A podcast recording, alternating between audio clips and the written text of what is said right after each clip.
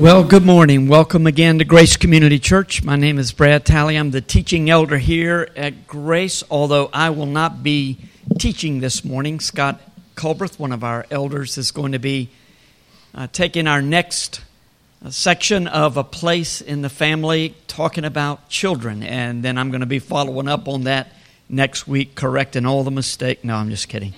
Uh, good stuff's today, so go ahead and get it today while you can. Uh, before we pray this morning for mothers, which is our prayer focus, I just want to ask you to pay attention to uh, the proposed amendment from last Sunday. It's in the middle of your announcement section in the bulletin. Uh, you'll have three options. Members will have three options next week. Um, this is an important uh, time for us as we gather next Sunday uh, and consider this amendment that has many biblical, cultural, and even legal implications. So please be much in prayer this week. And if you have any questions about it, please see one of the elders this week. That third option, if you disagree, is uh, connected with also a commitment to speak with one of the elders. So please, uh, if you have any questions, let's do that um, this week. Uh, it's time to turn our attention to our prayer focus, which for today is mothers. I know that this is a difficult day for many of you uh, for any number of reasons. Uh, some of you lost mothers this week, uh, this year, I'm sorry, uh, this past year. Uh, others of you are um, grieving a relationship that went awry somewhere along the way, or maybe you never even knew your mother. Some of you would like to be a mother, but God has not yet allowed you to conceive or even provided a husband for you. It's a difficult day for a lot of people and a lot of reasons, for a lot of different reasons. We acknowledge that, and our hearts are with you, hurt with you, and trust God with you on this day. In the best of times, being a mother is not easy. In the best of circumstances, being a mother is not easy. I mean, you have so many hopes and dreams for your children, and you have no idea in the economic and cultural and spiritual climate of the day if those dreams will be realized or not. I mean, you also dream of your children obeying you the first time you say something and trying not to be disgusted when daddy walks in and it, it happens immediately, you know, when dad says it. You get the, the joy of being with them all day, and then everything changes the minute dad walks in. But you know, that's okay. That's the way God designed it. You love him and you love your children anyway. If God has called you to be a mother, just know it is a calling. I mean, you have the painful privilege that is filled with beautiful agony to mold hearts, teach manners, shape lives, choose your child's spouse. Okay, well, not that last one. But your blessing is great and your burden is enormous. You're not called to bear this burden alone, though. God has called all of us, as you're going to hear from Scott this morning, to participate in appropriate and biblical ways. We're all responsible for the children of our church, even if it's simply praying for them. And really, that's sort of an oxymoron simply praying. There's nothing simple about talking to the God of the universe on behalf of someone that you care deeply for. So this morning we want to pray for our mothers, and as is our custom the last few years, and it's a beautiful tradition, we're going to ask all the mothers to remain seated and everyone else to stand if you would. And if it's possible for you to just lay your hand on a mother close by, we are going to be praying for them. We are very grateful moms, for how much you have meant to us. Let's pray. And as I conclude, I will pray also for our uh, offering. Our Father, your design is marvelous. As we talked about last week your design for man and woman to become one flesh. And Father, you have designed that couples, husbands and wives, multiply, be fruitful and multiply, and fill the earth. And where would we be without mothers? We're so grateful for the women that you have called to care for us in ways that no one else cares for us. Lord, for those who uh, have difficulty on this day because it didn't work according to plan, we acknowledge this is a broken world, a fallen world. And we make mistakes. We all make mistakes. And sometimes our mistakes are grievous. Lord, we thank you for the redemption that is in Christ. We thank you for the ways that you have called the mothers here at Grace Community Church to raise their children and the ways in which they are responding to your call. We ask your great blessings on them. We ask that you would heal where there is hurt, you would encourage where there is exhaustion. And Lord, that you would bless and that you would bring many of our children. Lord, we would be so bold as to ask that you would bring all of our children into the kingdom, walking with Jesus. So, Lord, we're thankful for our mothers. We're thankful for your design. And we bless you uh, even as we bless those who have been called to be moms. Lord, we are so thankful for all that you have given us, and we ask that in this uh, time of our service where we worship you with our tithes and our offerings, that our hearts would be full and that we would give generously with glad hearts. In Christ's name, amen.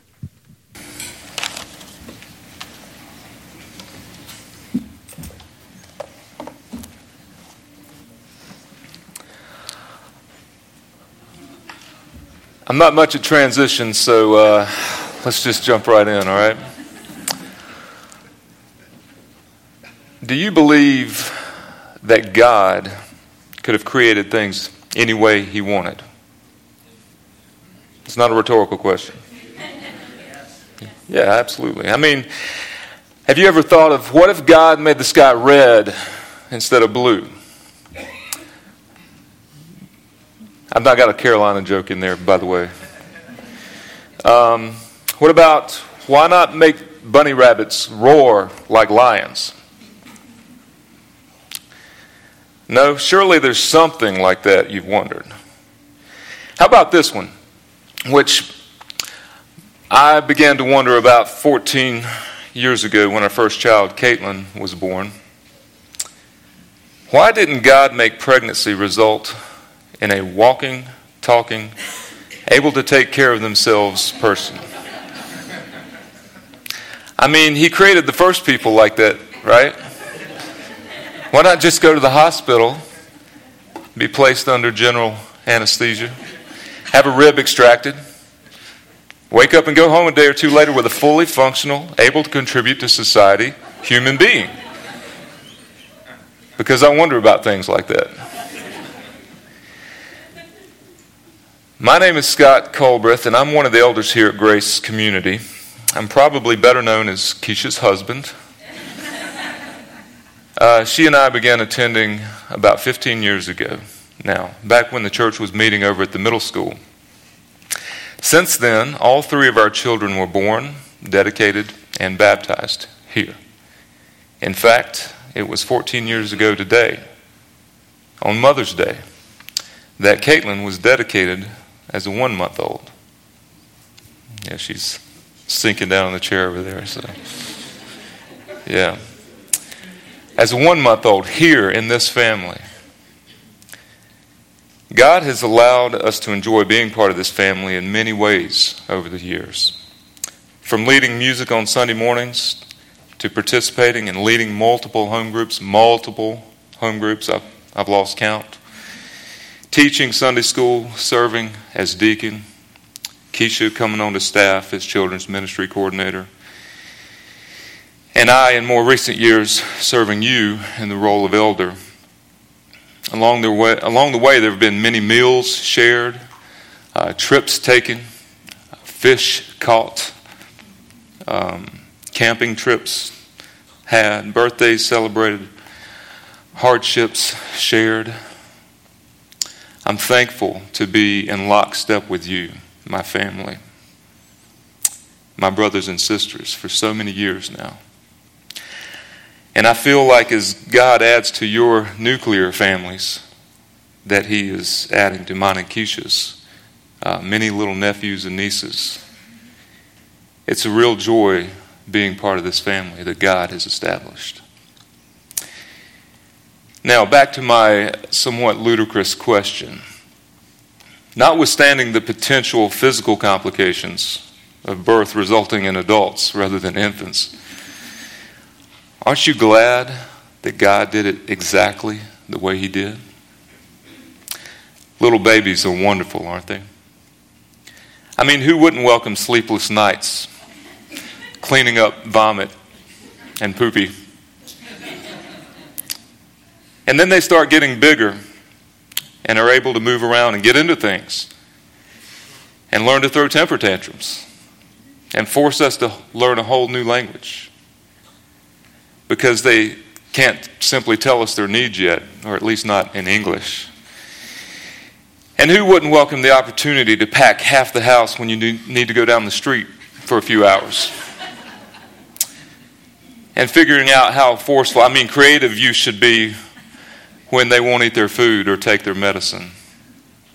Aren't kids great? Uh, wondering whether I might find some useful or famous thoughts that others have had concerning children, I consulted Google and found a few. Boy, a noise with dirt on it. Sounds about right. A little girl is sugar and spice and everything nice, especially when she's taking a nap. You can learn many things from children. How much patience you have, for instance. Having a two year old, this is my favorite, is like having a blender that you don't have the top for. Amen? Anybody? Before I got married, I had six theories about raising children. Now I have six children and no theories.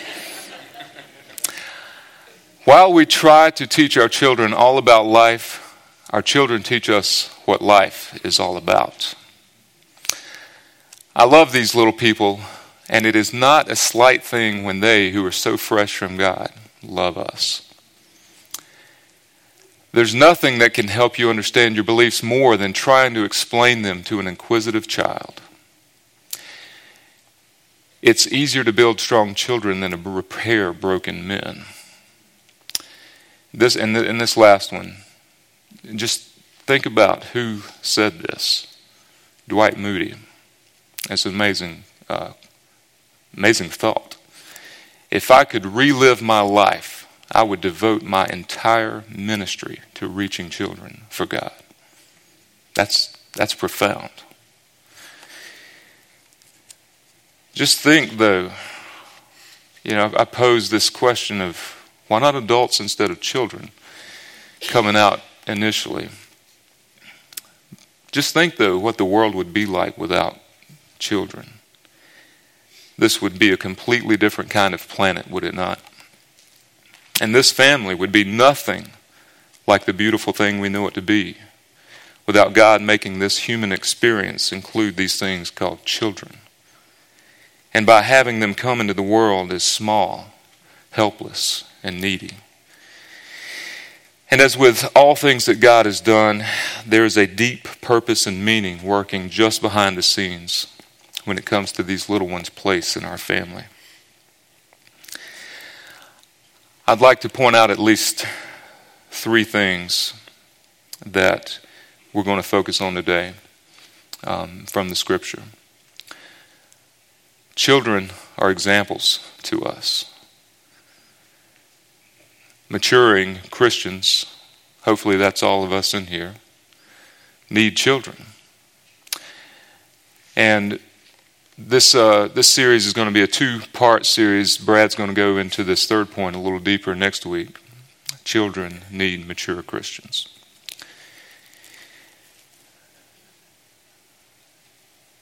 Our first text this morning is from Matthew 18, verses 1 through 6.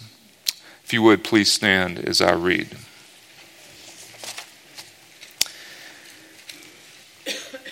At that time, the disciples came to Jesus, saying, Who is the greatest in the kingdom of heaven? And calling to him a child, he put him in the midst of them and said, Truly I say to you, unless you turn and become like children, you will never enter the kingdom of heaven. Whoever humbles himself like this child is the greatest in the kingdom of heaven. Whoever receives one such child in my name receives me. But whoever causes one of these little ones who believe in me to sin, it would be better for him to have a great millstone fastened around his neck and to be drowned in the depth of the sea. Let's pray. Lord, we do truly thank you for placing children in our midst. They are a blessing, as your word says that they are. Help us to, since you lifted this aspect of a child uh, up, up to us as an example, help us not to skim over it, but help us to meditate on why you are lifting this child up as an example to us. And I pray that by your Spirit this morning you will teach us everything you want us to know about it. I ask it in Jesus' name. Amen. Like I said, children are an, an example to us. And here in Matthew 18, we see that the place of children or we see what the place of children should be among us, what our correct view of them should be. And we see the place of children in the kingdom of God, his view of them. And here in Matthew 18, it's out, these things are outlined, while in Mark 9, um, it's, which is the parallel account of this story here, Mark 9 says that the disciples were arguing about which one of them was the greatest. So, this, this lifting up of the child as an example was in response to this conversation about who is the greatest. And like I said in Mark 9, it may indicate that they were actually arguing about it. So, what is Jesus talking about then when he says we're to become like one of these? I think he gives us insight in the scripture that follows this conversation. But first of all, I want to make sure that we clearly zero in on this child that Jesus put in the midst of them. Again, from Mark 9, it says that Jesus took the child in his arms. So it must have been a very little child. Now, if I were to survey 100 Americans and have them give me the first age that popped into their mind when they heard the word child, I'm sure that I would get ages anywhere from infancy on up to about 26 years old.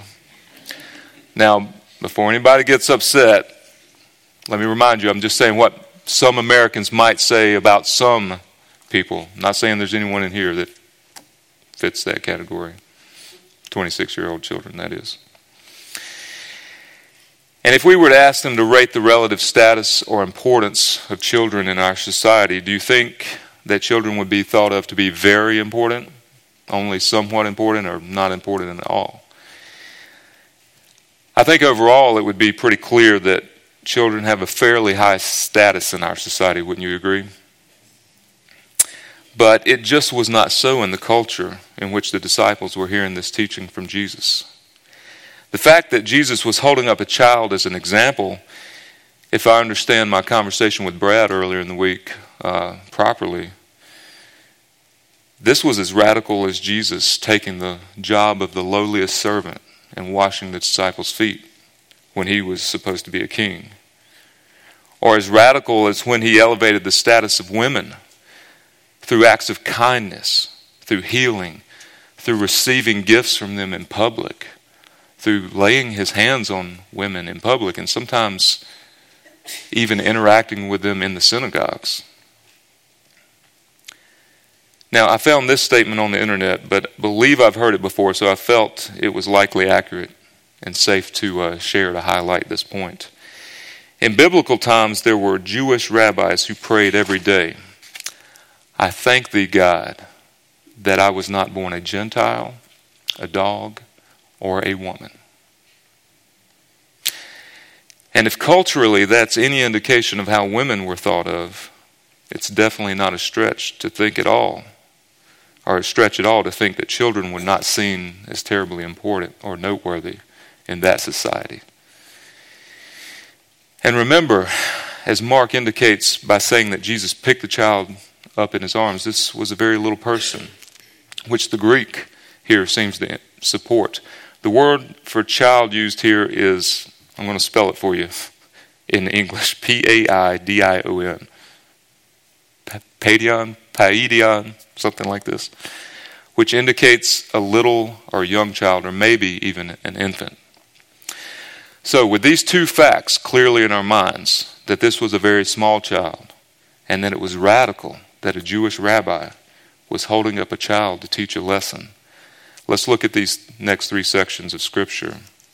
There's two parables and one direct instruction here that follows Jesus' radical statement that his disciples, and by extension we, must become like the child in his arms. Verses 12 through 14, if you have your Bibles, I didn't put it on the slides here. Um, this is the uh, parable of the lost sheep. Everybody remembers that Jesus uh, talked about the shepherd who left the 99 to go in search of the one, right, that was lost. How is childlikeness seen here? Recognize you may be lost. This is tough sometimes to see any other way than retrospectively. Of course, you know, you don't really realize it until you were found, right? Sometimes. But the fact remains that a child can be stubborn like a sheep and end up lost because they are running away from protection. Also, a child can simply be unwise not aware that they have wandered away. I saw Clara wandering the halls. You know, Sarah was right around the corner this morning. Um, and whether through stubbornness or just lack of wisdom, the sheep or the child is in need of rescue. Is Jesus thus asking to go get ourselves lost and into trouble? Uh, of course not. But he is at least saying two things. One, you don't have the tools, the strength, or the wisdom to find your own way to the flock. He must rescue you. And two, and this one is great, if you hear his voice, it means you are his. Hear that again. If you aren't sure if you're found, but you hear Jesus calling you, it means you're His. Be a child and, and just run to Him when you hear His voice. Just like the kid who, whose parent walks through the door after a day at work and they hear that voice, I'm home. What happens? kid runs with joy to meet the parent. Humble yourself and respond to his voice. In verses 15 through 20, uh, this is where Jesus' instruction uh, is on how to deal with offenses between believers is, is uh, shared. And I would say believers here, I, w- I would like to substitute between family members, okay, when, when there are offenses that occur. Now, I know I'm reaching a bit here, but perhaps there is an example of childlikeness on display here. Being willing to say that someone say to someone else that they hurt you with the goal of winning them back seems to me something that kids do a little better than adults. Now, I fully recognize that this typically, typically doesn't happen in a quiet, orderly fashion with kids. Usually, there are two, sta- two stages. One, a passionate, you hurt me, along with maybe hurting back. And then, though it can seem really slow to us sometimes as parents, we see a making up. And everyone's having fun again and laughing. Can you, like a child, admit to someone they hurt you, perhaps very deeply, and then move as quickly as a kid can to accepting them back if they listen?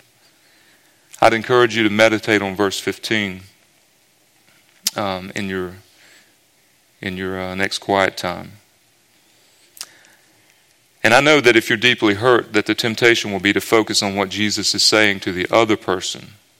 They indeed must listen and confess the wrong. But what is your attitude in bringing the offense to their attention? Are you wanting to hurt them back or to win them back? Keep in mind the context here is believer to believer, family member to family member. This is someone who has been redeemed by Christ and with whom you will spend eternity. Shouldn't your approach, even when you're deeply hurting, be to win them back.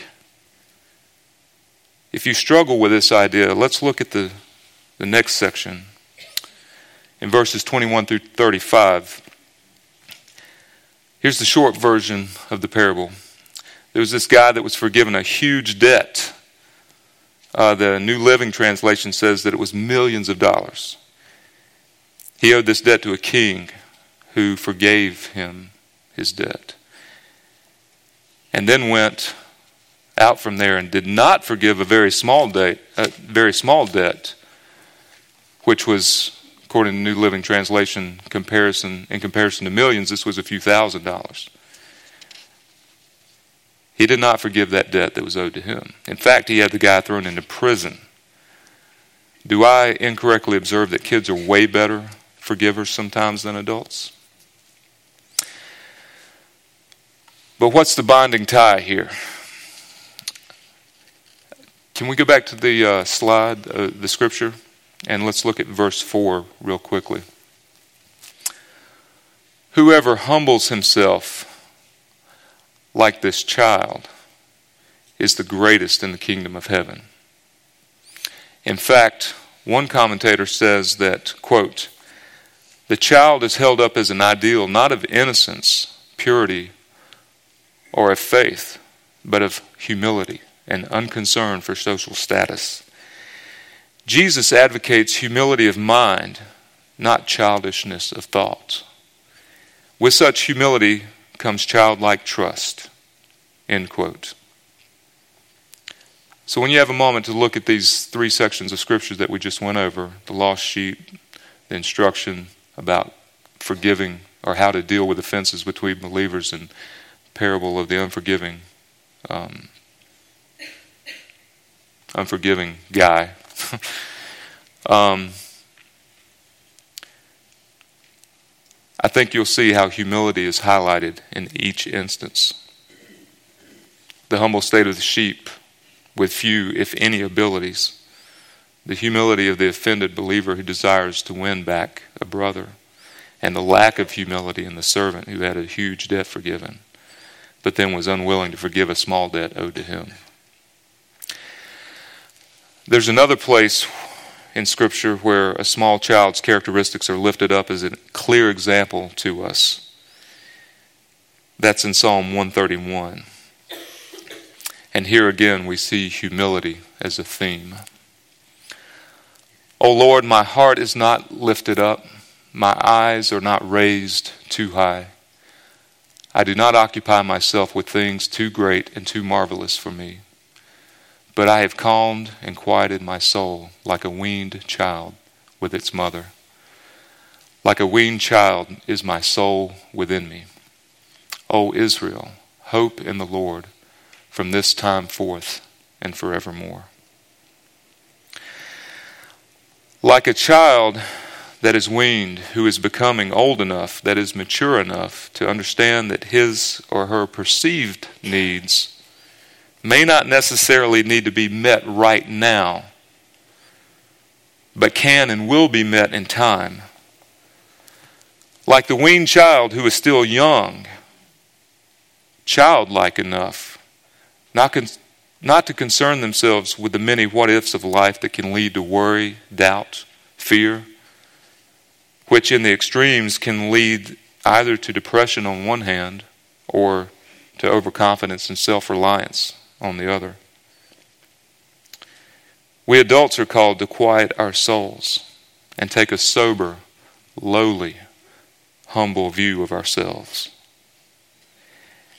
And though both of the extremes that I just outlined there, depression or self reliance, although they're problematic for us and create all kinds of heartache, I don't think these facts by themselves provide enough reason for us to muster a willingness to, to achieve this weaned childlikeness.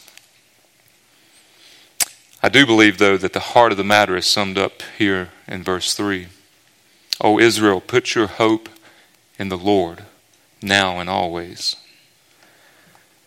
The real core issue is that our hope in the Lord is compromised when pride creeps in. When our eyes betray to others that we think we're all that and a bag of chips. But before you focus on how really difficult achieving this elusive balance of old enough to not be a whiny little baby, but still young enough to realize your utter dependence on your mother,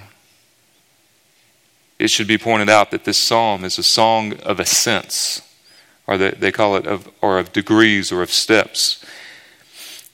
Many scholars believe that these psalms were sung by worshipers as they ascended the road to Jerusalem. Remember, Jerusalem was up in, in geography, right? It, topography, I should say. Jerusalem was on a high place. As the pilgrims um, went to the festivals year in and year out the festival of unleavened bread or Passover, the Feast of Weeks, and the Feast of Booths. Or they may have been, these psalms may have been sung by the priests as they ascended the 15 steps to minister at the temple in Jerusalem. What I want to point out here is that these were periodic events that people repeated on a regular basis.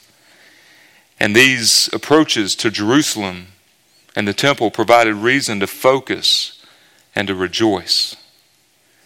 Focus on the reason for the journey to worship Almighty God, Yahweh. Focus on the state of the mind and the heart before Almighty God, Yahweh. Focus on His great provision in your life. Even the widow with two mites understood this and obeyed by giving back to Yahweh, her provider. So there you are, ascending the hill to Jerusalem. And as you continue in your travels, consciously reminding yourself and your companions of these things using these kinds of psalms, you find yourself beginning to rejoice in Almighty God. And this leads to one place, one state of mind and heart that is like that of the weaned child spoken of here. Charles Spurgeon, in a sermon on this psalm, says, Now a weaned child is entirely dependent upon its mother. It knows nothing about how it is to be fed.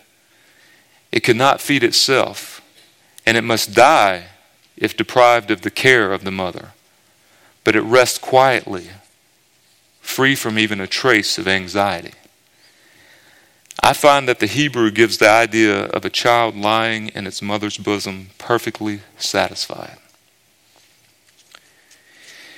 Now, I'm not sure if these words lean you more to think that this state, this of being a weaned child is more or less achievable than you thought initially a moment ago.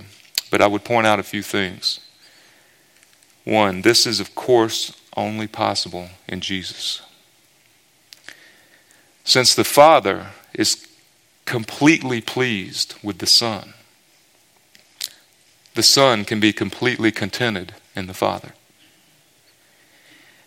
And this level of contentment can be found in your hearts only if Jesus, the Son, resides in them.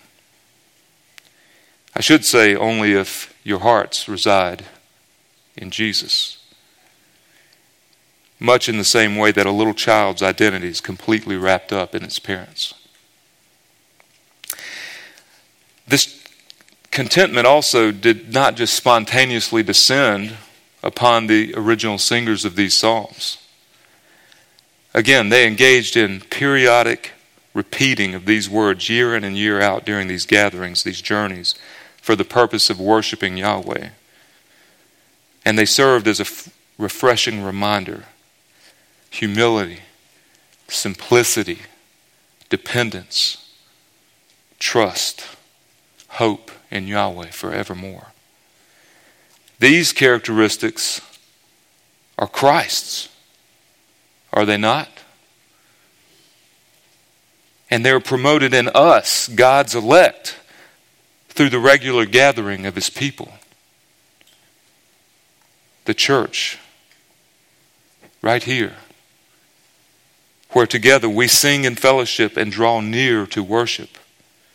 This is where we share our journey together toward Him who called us to Himself. This is where the process of making us like the little child, perhaps the little infant even, that He picked up in His arms in Matthew 18. This is where this process is being worked out in us by Jesus Himself, here together with family.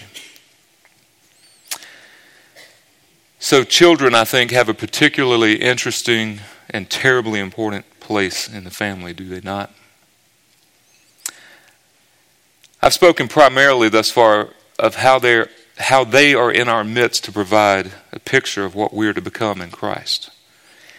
I know it sounds kind of backwards, ironic even. I mean, aren't we supposed to show them the way to go?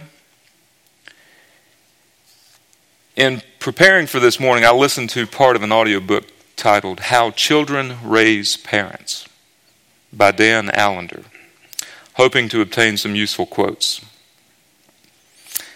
Notice there are none in here, by the way. it, and Friday evening, Landon was riding with me in the car and saw the title on the screen.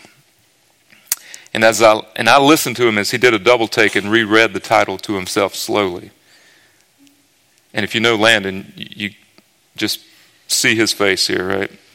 How children raise parents? Initially perplexed, he said, What? How is that even possible?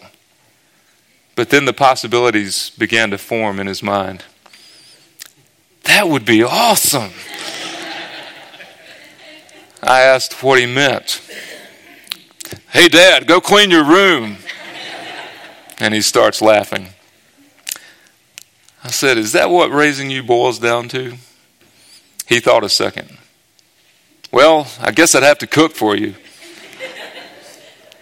And so he summed up all my skills, wisdom, and investment of multiple years from his perspective.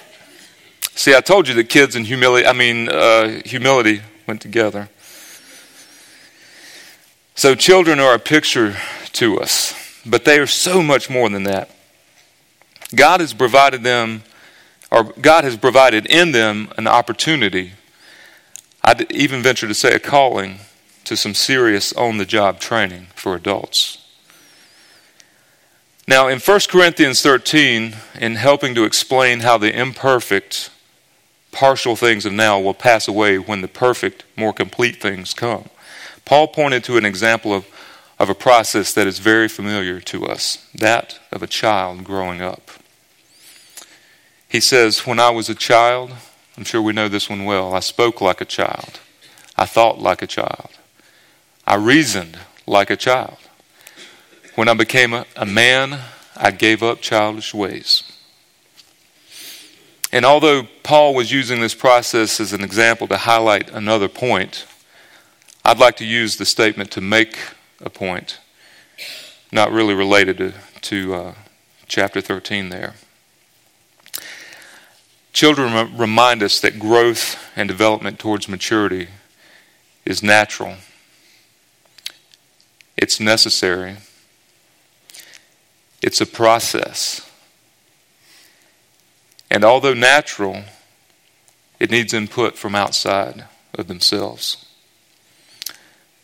It needs direction, guidance, nourishment, and so on we look to them and are reminded that as children of God, we need to continue towards maturity every day. And when we provide that input, that direction and guidance, teaching to children, we ourselves are growing in maturity. We are being sanctified in that process. Which brings me to my second point. Maturing, maturing Christians need children. Need may be a strong word here, but children are definitely helpful to our sanctification process. How are we being sanctified, you may ask? Though there could be a full sermon on this point alone, let it suffice for now to make a brief correlation between serving children's needs and Christ serving our needs. Every, every once in a while, there's uh, I'll, I'll make a scripture reference, say like in home group, and I'll just make a little aside and say, this is a scripture uh, that you need to know where it comes from. You need to be able to have this reference like that. Obviously, we'd like to have that on the entire Bible, right? But there are those key passages that you should just, your mind should just know right where it is. This is one of them. Philippians 2. Christ did not account, or excuse me, Christ did not count equality with God a thing to be grasped, that is, to be held on to, right? But he emptied himself by taking the form of a servant. Now, when any believer puts aside his own interests, and considers others more significant than himself, he is becoming more like Jesus.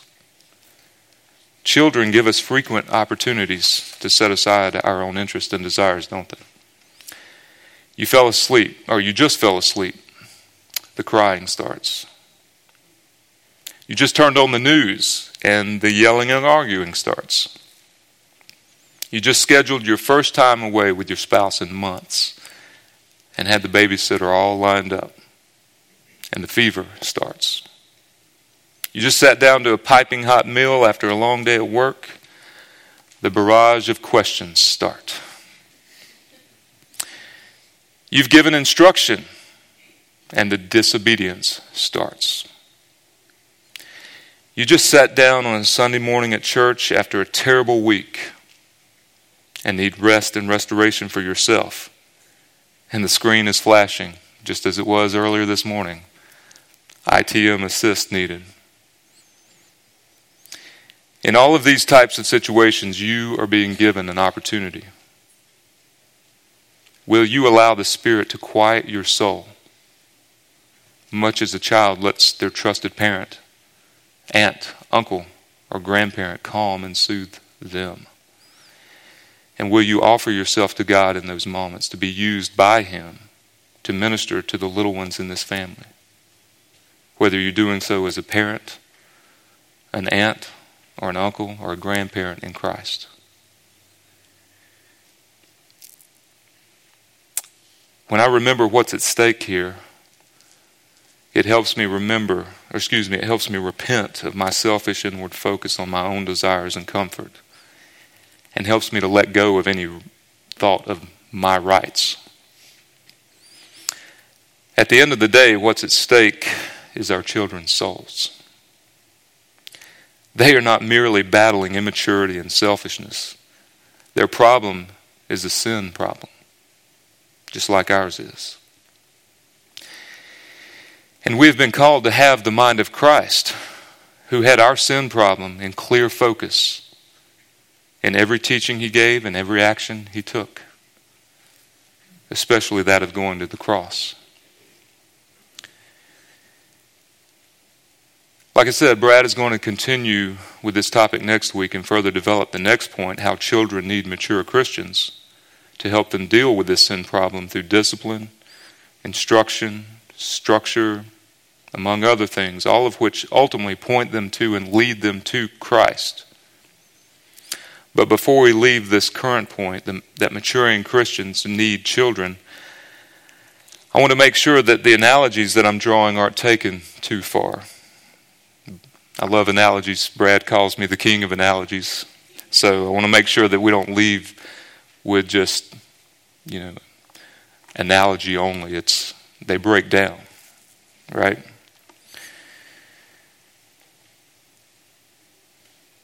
Investing your time and energy into your children's physical, emotional, social, psychological needs, and so on is indeed of some value to your own sanctification process. But verse 4 of Matthew 18 reminds us that Jesus is considering any who believe in him as those who have already become like the little child he is holding. It's, it's that belief in him is what gains anyone entry into the kingdom of heaven. Therefore, I would encourage you not to forget that as you invest your time and energy in others, whether they are the actual little ones in our midst, or whether it is a brother or sister in Christ, a fellow little one in Him. I encourage you to have, like Jesus did, a clear focus on the biggest problem facing us our sin. And in this offering of yourself to others, it teaches them and reminds them that Jesus has paid the price for all sin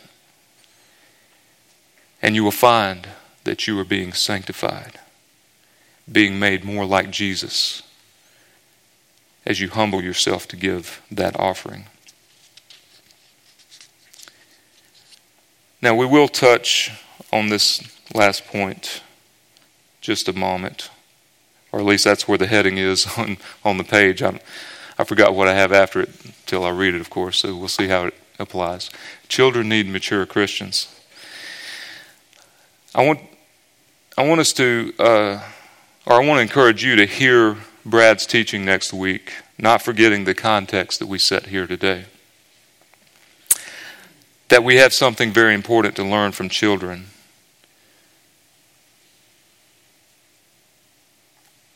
Because it sets us up to provide them what they need from us.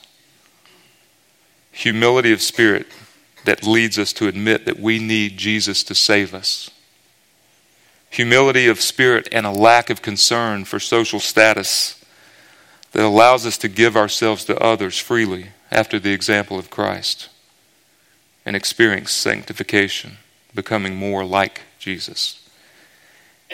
And isn't that exactly what the children in our midst need from us? Christ Himself working in and through us, guiding, teaching, disciplining, encouraging, structuring them, raising them in the training and instruction of the Lord. They don't need analogy, they don't need the latest research and study. All of that's of some value, but they need Christ. And it's Christ in you, Christ in us as family that they need that's where they'll get it. That's where they'll get Him, right? And no matter if they are actual little ones or soon to be little ones that are maybe 80 years old and still just becoming uh, to a, or just coming to a saving faith in Christ, that 80 year old is still a little one in Jesus' family. And this desire and goal for the children that belong to us here at Grace that God has given us, it leads us as a church to uh, provide a safe environment for them and to be raised in the training and instruction of the Lord. This is why we provide the children's ministry, and this is the end to which Keisha coordinates it.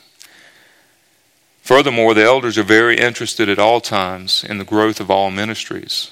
Uh, for instance, in, we're discussing a couple of items currently with respect to the growth of the children's ministry. One is additional classes prescribed for them near the end of their elementary years as they transition to youth age. These will be semester long or longer and build on the strong tradition of catechism like classes that the Orthodox Church has provided to children throughout history. We're also discussing topics such as baptism and church membership as it relates to children and youth. And as we close today, Keisha's going to come and share for a moment and remind us about what and how that the uh, children's ministry here at Grace is all about. How these truths that we've been discussing here today play out as adults and kids are interacting week in and week out here at Grace. Good morning. As my husband said, um, my name is Keisha Culbreth, and I'm the Children's Ministry Director here. And this means that I oversee uh, the ministry to all the children we have here from infants up through fifth grade. Most of you knew that, but I just want to give you a snapshot today of exactly how that all plays out. When the children, some of them you see leave here, some of them you drop off before you even come in here. So I wanted to give you a little picture of how that plays out for the different age groups that we minister to here at Grace. So, first of all, we have our infants and toddlers, which are beautiful little ones. And basically, in infant and toddler ministry, the foundation of what we're doing there is building relationships. We want to build relationships between these little ones and the adults that serve them. Um, infants and toddlers bond with their parents, with any caregiver they have that meets their uh, physical and emotional needs. And because adults are the ones who care for their needs, they start to develop a sense of trust um, through those relationships. Um, according to a psychologist, and I have no idea if he was a believer or not, but what he had to say was very interesting. Um, Erik Erikson uh, says that infants who successfully learn to trust develop hope. And isn't that interesting in our context? Um, Hebrews 11.1 tells us, Now faith is the assurance of things hoped for, the conviction of things not seen. So in the first two years of life, when your children are back there and you're thinking, well, they're just playing with toys in the nursery, and I hope, you know, Brian and Stephanie are listening and all the other adults who are serving our little ones this morning, they're there doing so much more. They're building the providing the building blocks, the foundational building blocks of trust and hope so that those relationships with Christ can begin, even as early as infancy. Um, then we have our, our other two classes that we have are preschool rooms. We have a three year old room and a four and five year old room, children that have not yet gone to kindergarten. Um, what we do there is we continue building relationships, obviously, with loving adults tr- who we can trust, and then we start to introduce the concept of another person who loves them, but someone that they can't see, and that's God, their creator, um, who made them, and He loves them. And so they start to relate to God. They start to understand who He is because they hear stories in the Bible of how God relates to the people He created and how He loves them. They also start to as they hear these stories, learn about themselves and learn about these people, and they say, wow, you know, these people are a lot like me. You know, they disobeyed God. A lot of them do things against God, and hmm, I disobey my parents too. So I'm kind of like them, and they start to learn about something called sin. And we introduce that exact word to them and what that means about their heart being unclean and how it separates them from God. So then they learn about Jesus and how God sent Jesus to come to the earth and to die in their place because when their sin separated them from God, they had no way of getting their hearts back to God by themselves. So God had to send his son to do that for them. And so they learn about forgiveness and how God forgives them. Then they do little activities. Once they do their Bible story, they have crafts and activities where they can apply this truth in a hands on way, learn something else that helps them understand the Bible story. And then finally, they do lots of time playing. Okay? Well, playing might, you got to kill time back here, you know, kids. Let's go play with the blocks or do whatever. But actually, play has very important value as well. Um, it teaches them to share. It teaches them to create because we're made in the image of God and we all have the ability to create. Um, and most importantly, it teaches them to be friends, which for some of them is very easy. And then at other times, we have trouble, you know, being friendly. and so it teaches them about being friends and relating to other children. Then finally, we have our ministry to our elementary children. These are our kindergarten through fifth grade children. And primarily in kindergarten through fifth grade, we're teaching about worship. We're worshiping God just as we do in here. We're worshiping through song, through music, um, through prayer. And we don't have offering back there per se, but um, our third through fifth graders are present in the service with you in corporate worship. I don't. Most of you may notice children sitting around in here. Our third through fifth graders um, participate in giving their offering in here. Um, but primarily, uh, the children are in corporate worship because it allows them to see worship modeled for them. They see their parents um, worshiping God and praising God. They see us calling out to Him in prayer and sharing the needs of the congregation. They learn that other people in the body are important, not just them, um, but that other people need prayer. And they learn to give back to God a portion of what He's given to them. And our kindergarten through second graders go through this process, but they do it in the back with their peers and with the leaders who lead them. They have a time of music and they have a time of prayer where they share prayer requests and they pray together, which is very beautiful to hear some of their sweet prayers. They love to pray for puppy dogs, and um, if one person prays for a puppy dog, then the next 10 pray for their puppy dog that died like four years ago and stuff like that. But we, we can, you know, get them back on track and everything. Um, but they're learning, they're learning that it's safe to approach God. And in fact, God cares about every detail of our lives, even our puppy dogs that, you know, pass away and everything. So they participate in that. Now, after worship, after these children leave here and they all are sort of in the back together, they participate in our curriculum, which is called the Gospel Project. And the Gospel Project introduces them to a theme. Okay, for example, in a couple of weeks, we will talk about talents. They'll have an idea of what a talent is, you know, and then they'll be introduced to what a talent means in this particular story, the parable of the talents. But they get introduced to it by a small group activity or a game. And then they gather back into a larger group of 15 to 25 children, depending on the different age groups. And that's where they're asked a big picture question. Okay, so for example, if they're talking about the story of the talents, the big picture question for them to think about for the day is why does God give us abilities and gifts? Okay, they, they think about that and they all they're already thinking, you know, I'm going to know the answer because that's real important to them. You know, I want to see if I can get it right before we even watch the video, right? And so then they watch the Bible story video and they find the answer to their to the Bible story question. So maybe you had a thought on that. We'll see if you're right or not. Okay. So the big picture answer in the parable of the talents video is God gives us abilities and gifts to use for His glory. Were you right? Some of you are. If you are just pat yourself on the back. Okay. Um, so they they learn this concept, and then when they go back to their rooms, they do Bible story. They do discussion about the Bible story. They look it up. We talk about the books of the Bible and the Old Testament versus the New Testament. We talk about covenant. We review all these things. And um, finally, the, the best thing about the Gospel Project, the whole point of it is there's a Christ connection with every story. So we have been for three years now. I can't believe it's been that long. But in August, we will finish the three year chronological um, study through the Bible, and for, for your view, that's from here to here, from earliest times. Everything's in order um, in time through history, and we've we've been on that journey for three years. And every story in the Bible points to Jesus. That's what the significance of this curriculum is. So, it's very it's a great curriculum, and the children really love it. Um, but basically, my my greatest reward, even though I love the activities, I love just working with the kids. I love being in their presence. But the, the most beautiful thing um, that I'm rewarded with is seeing the truth of Jesus' words that Scott brought out in Matthew 18, verse 3. Truly, I tell you, unless you change, one version says, and become like little children. You will never enter the kingdom of heaven.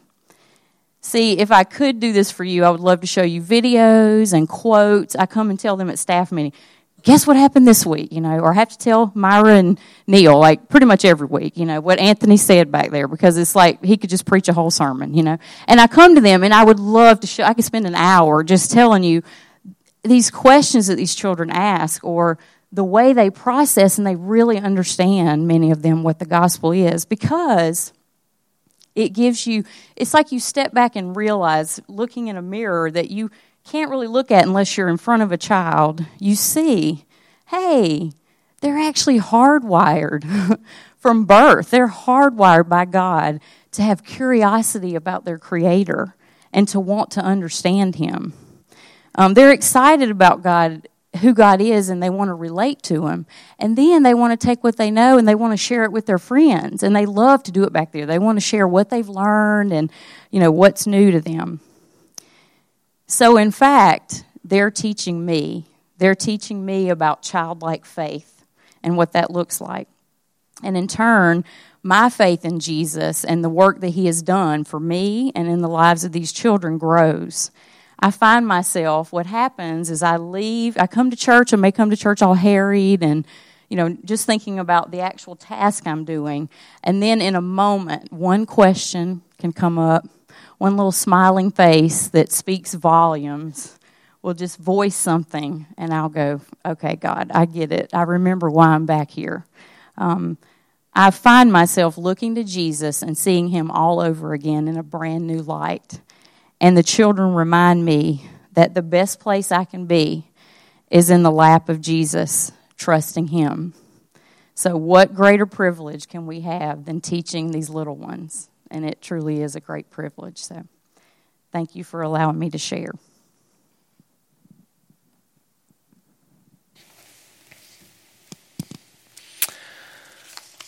We're going to take a moment to pray. So, if you would bow your heads.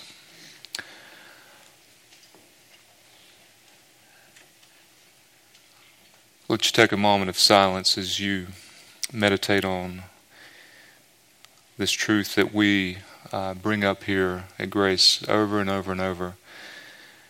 The gospel cycle.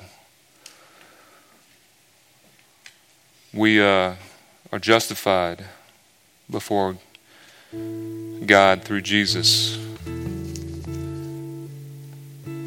because of this humility that we've been discussing this morning. Not, not that we found it ourselves, but that He gave it to us. And we're brought into His family. And we grow, and then we fall. And in very much the same way that we entered the family, we get back up through humility. Again, not that we have found it but that He gave it to us. And we grow, and we stumble and fall, and so on. It comes through repentance at the beginning of and the entry into the family, and it comes through repentance at each step of the way. And God has been so gracious to give us signposts along the way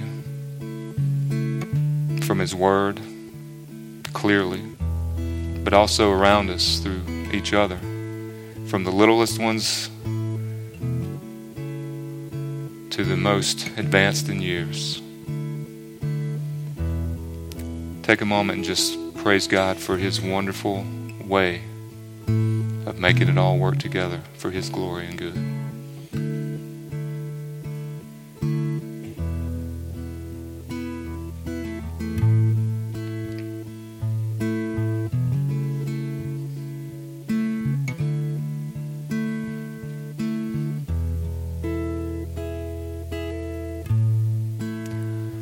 Father, may these moments in which we maybe not quite so easily bow before you as a weaned child with the mind, the heart of Christ in us.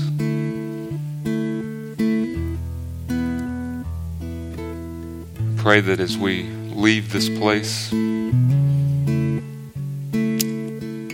and as the world comes against this state of mind and heart,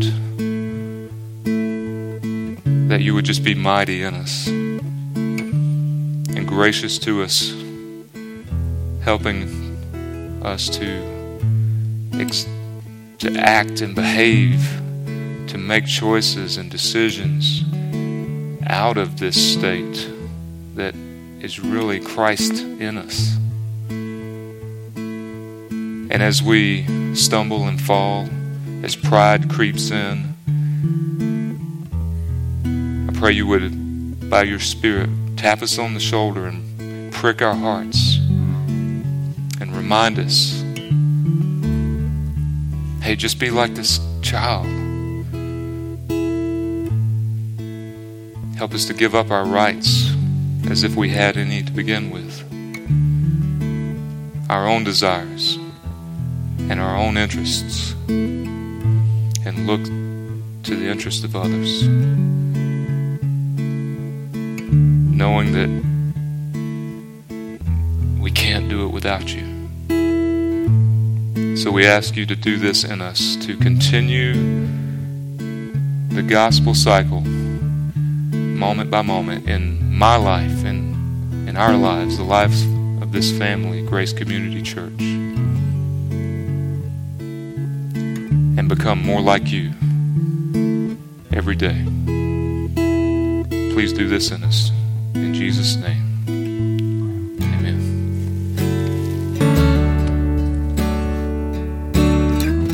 Become like a child. Comforting words. Jim, so the next time Winona says to you, Jim, stop acting like a child, you don't necessarily have to take that as, a, uh, as an insult. So we learn that a child are characterized by humility and immaturity, so uh, they need guidance, reassurance. Where does that leave us? From 1 John. And we know that the Son of God has come and has given us understanding, so that we may know him who is true, and we are in him who is true in his Son, Jesus Christ. He is the true God and eternal life. Little children, keep yourselves from idols. And all God's people said, Go in peace this week.